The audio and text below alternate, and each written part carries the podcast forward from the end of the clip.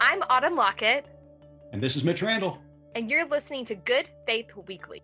Welcome to Good Faith Weekly. On this episode, Autumn and I are going to catch up after a wonderful Thanksgiving weekend.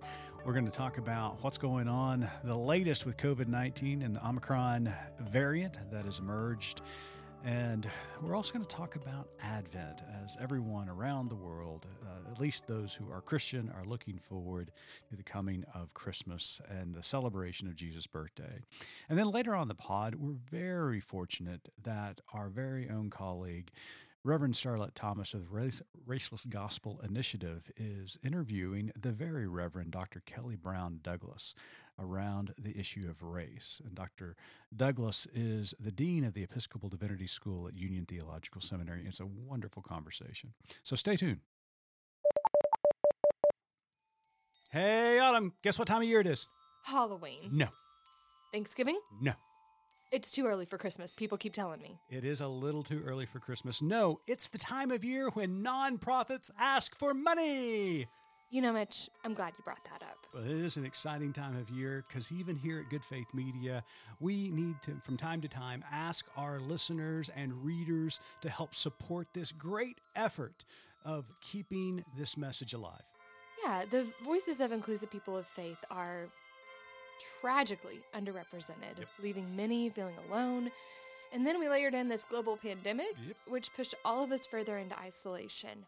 But Good Faith Media provides a space for our voices to unite and impact the world for good.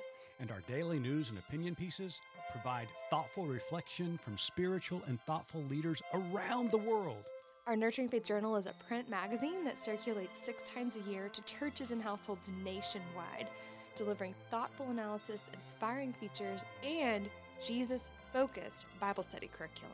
And if you like this podcast, Good Faith Weekly, make certain to subscribe to more exciting and challenging podcasts brought to you by the Good Faith Media Podcast Network.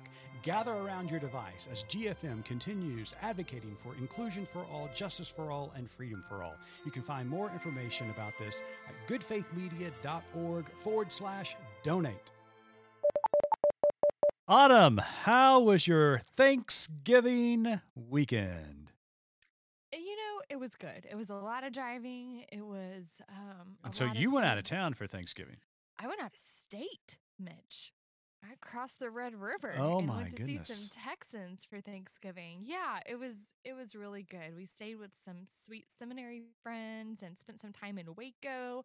Um, we took our kids to see the Baylor Bears on Baylor's campus. You and did. yeah, so that was that was pretty exciting. They were doing tricks, and um, my eight year old son actually said the word "sickum." Oh, oh, know. what's I- it you're not raising those kids right. yeah, it was really good. How was your Thanksgiving? It was good. It was quiet. Uh, both my boys are out of state. Uh, one going to school, one living out of California. Uh, but both of them flew back for the holiday. Uh, it was kind of strange because they didn't get back until Thanksgiving night, and so uh, Missy and I had a quiet uh, Thanksgiving morning. Uh, but uh, when they arrived, uh, we prepared and got ready for a th- Friday Thanksgiving, and uh, it was grand. We had a really, really good time with them, catching up with what they're doing in their lives. And uh, Missy prepared an incredible meal, just did a great job, as she always does. So, I've got a question for you because this could be very controversial and it could really uh, cause problems in our friendship. oh, okay. All right. Are you gonna ask me if it's sweet or savory cornbread? Because I'm a savory girl. Okay, no, I, I'm I'm fine with that. I, I'm totally Well, there's actually now there's two questions I have for you.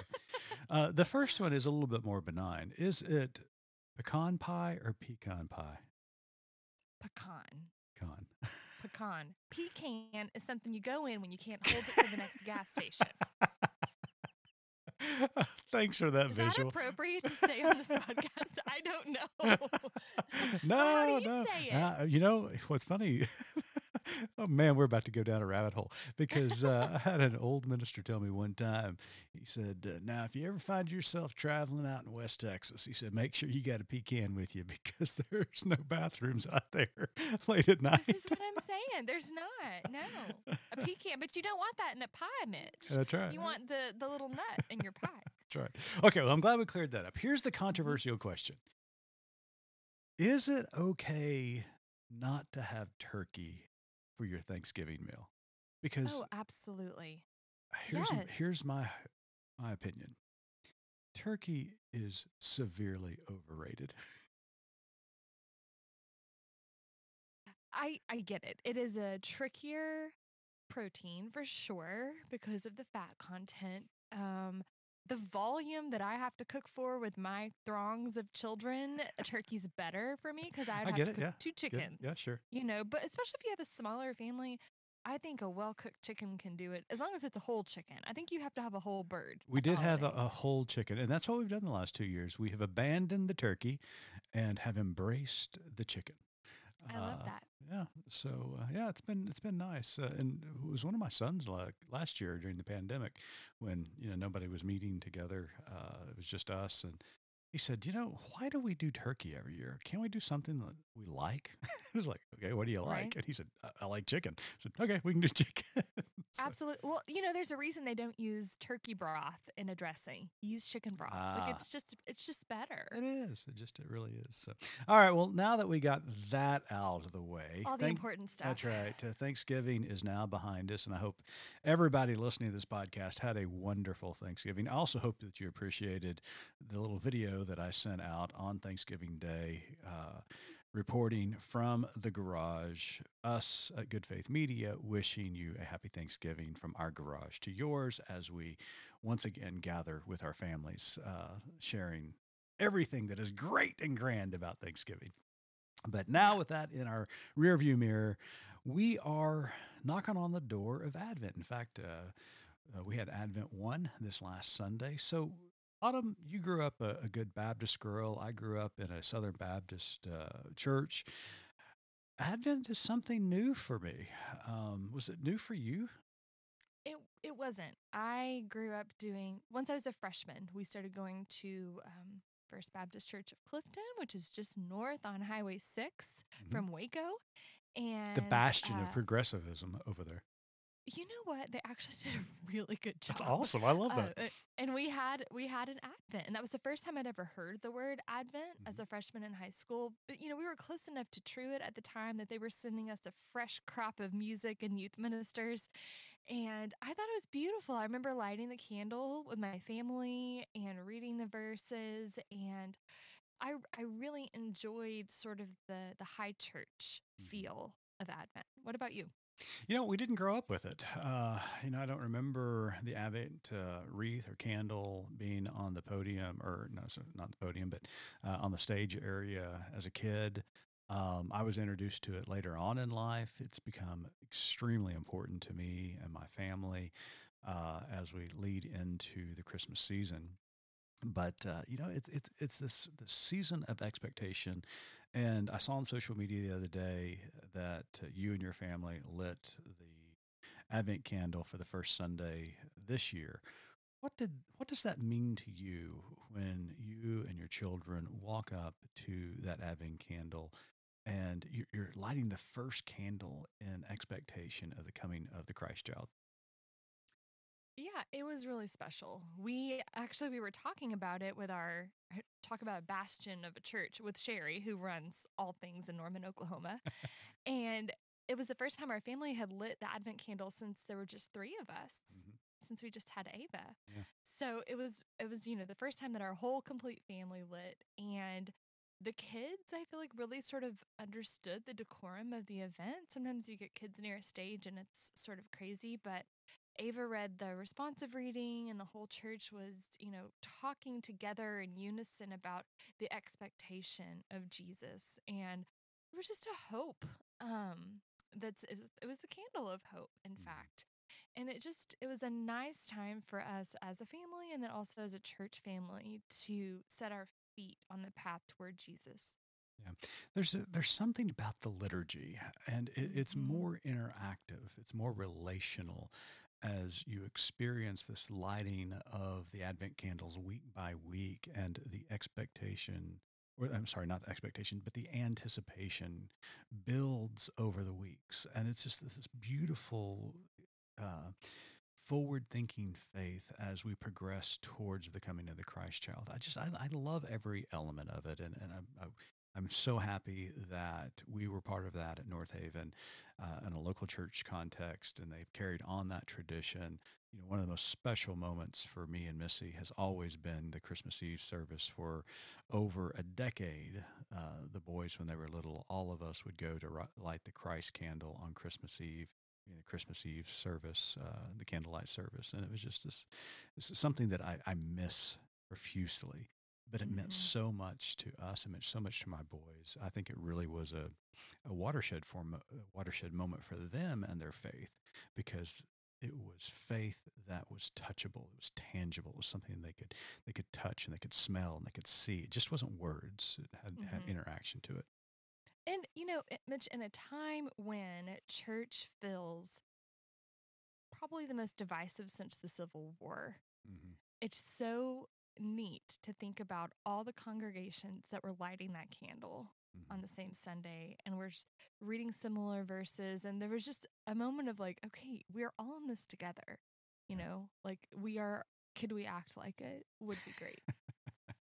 Uh, well, I hope so because we're going to need it, Autumn. Because lo and behold, there's another variant that has emerged around the world. The Omicron variant is uh, causing a lot of stir uh, among the medical community, governments. Uh, some uh, countries have already closed their borders to outside visitors. Um, what are you hearing? I'm hearing similar things. President Biden just put out a message that said it's time to be alert but not to panic. Mhm. So I think that's a good reminder. We've we've been through hard things and we can continue. We are much more educated today than we were at this time last year about COVID, how it spreads, what we can do to stay safe. My boys got their second dose of the, the child vaccine yesterday, and we are so excited and happy about that. Um, you know, I just think we just have to be able to roll with it. If we could all get together and, you know, do the right thing for the good of all, it would be great. But I, it, you know, you and I were talking on a, a meeting just before this that there are folks who are, you know, just completely anti COVID, but by being anti COVID, they're super pro COVID. Mm-hmm. Yeah, 100%. Well, I, I think President Biden was wise. that is something that we need to be concerned about, but uh, don't need to panic at this point. I mean, the reality is, uh, I think we're going to have to learn to live with COVID 19. Uh, also, different variations of COVID 19, other COVID variants that are going to emerge uh, in the upcoming years. Um, it's just going to become a lot, part of life, and we need to take precautions and be careful and uh, stay healthy. Uh, get vaccines when vaccines are available to us, and just uh, be aware because we need to take care of one another, and that's uh, what it means to be a part of a global community, be part of the human race, to be part of God's children is to learn to take care of one another. And Jesus said it best: uh, to love God is to love your neighbor, and to love your neighbor is to love God, and we need to do that in every sense of phrase. Well, I'm going to be taking off for vacation uh, this week. And so we've recorded this opening a little earlier than usual. So we're not really certain what has unfolded over the week. Uh, if something important, peace? if world peace breaks out, then Autumn uh, and one of our colleagues will uh, record it, uh, a segment really quick before uh, we introduce our guest uh, for this particular episode. Couple of weeks ago, the Reverend Starlette Thomas and I went to Louisville, Kentucky to the Festival of Faith 2021.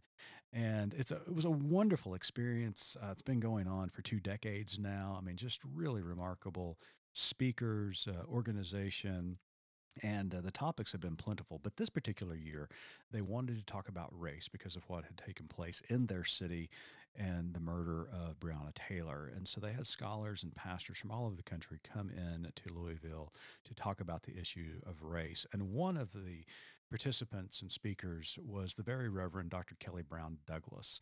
Dr. Brown Douglas is the Dean of the Episcopal Divinity School at Union Theological Seminary in New York, and she was just spectacular.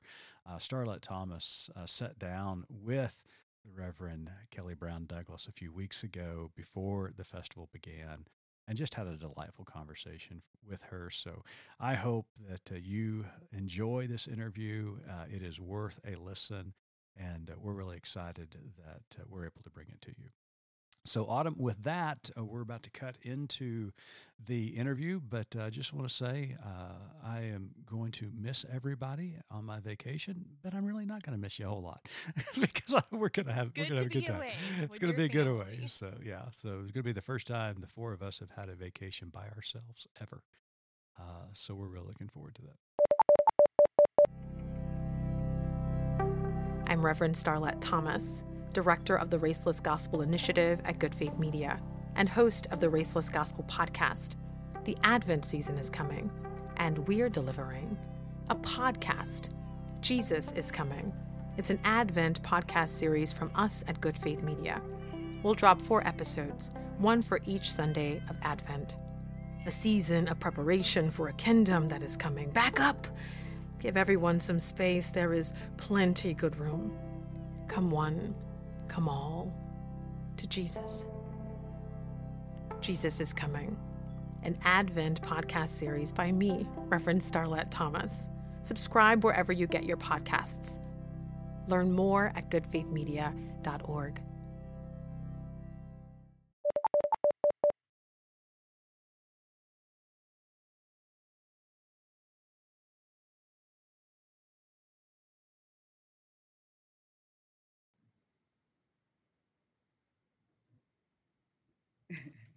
making the announcement. Great. Canon theologian at the National Cathedral, Dean of Episcopal Divinity School at Union Theological Seminary in New York City, and author of Resurrection Hope A Future Where Black Lives Matter, I am joined by the very Reverend Dr. Kelly Brown Douglas. Welcome, Dean Douglas. Wow, it's so good to be with you. Thank you for having me. Thank you so much for your time and um, and the gifts that you come bearing. Um, you're speaking at this year's Festival of Faiths on racial reckoning and the history of racialized violence in America. So, my first question is this The church in North America continues to segregate on Sunday mornings. The mixture of faith and race both inform and malform Americanized Christianity. Why are theological conversations about race essential to our understanding and even our practice of faith?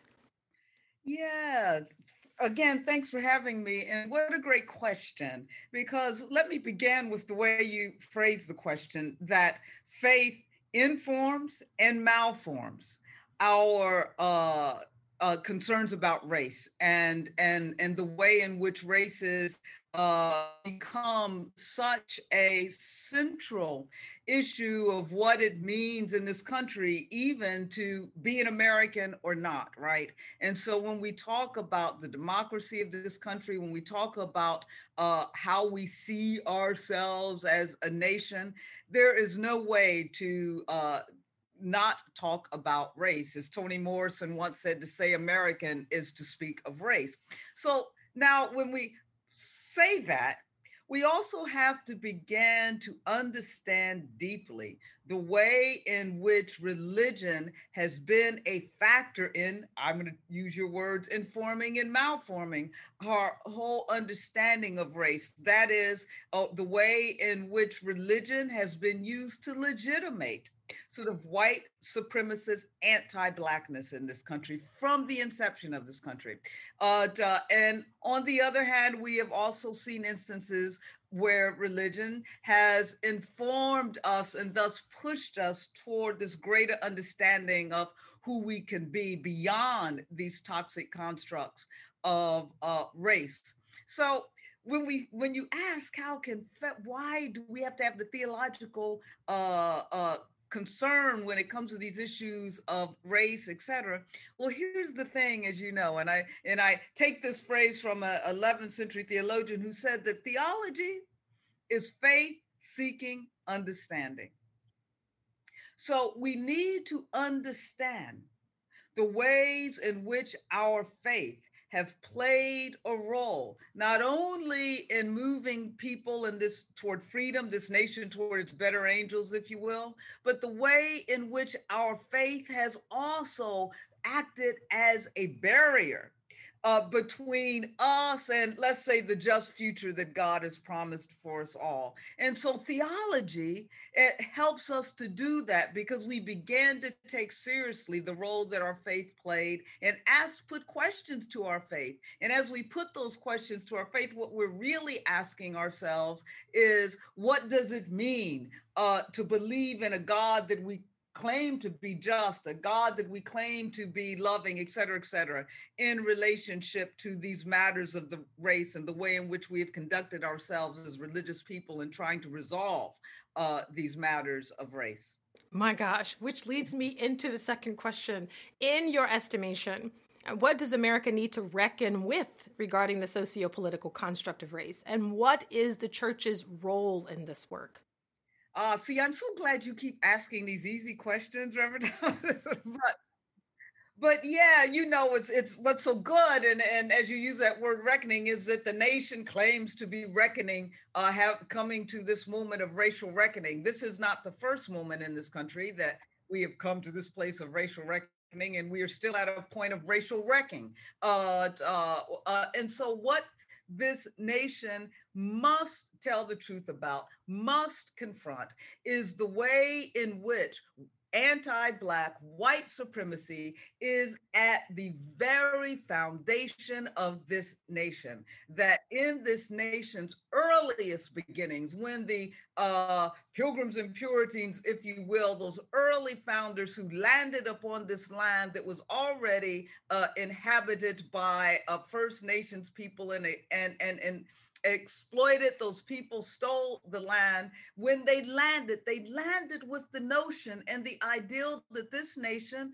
was to be, yes, uh, an exceptional nation, the city on the hill, but that American exceptionalism was always associated with Anglo Saxon exceptionalism. And until this nation reckons with that, then we will not begin to even understand how we can get to that place of that vision that it somehow briefly uh, gave birth to, where we would be a nation where there would be freedom and justice for all. So that's what this nation needs to reckon with. And, and of course, we know that the nation, our nation, is running from the truth of of that reality. Come on and preach, Dean.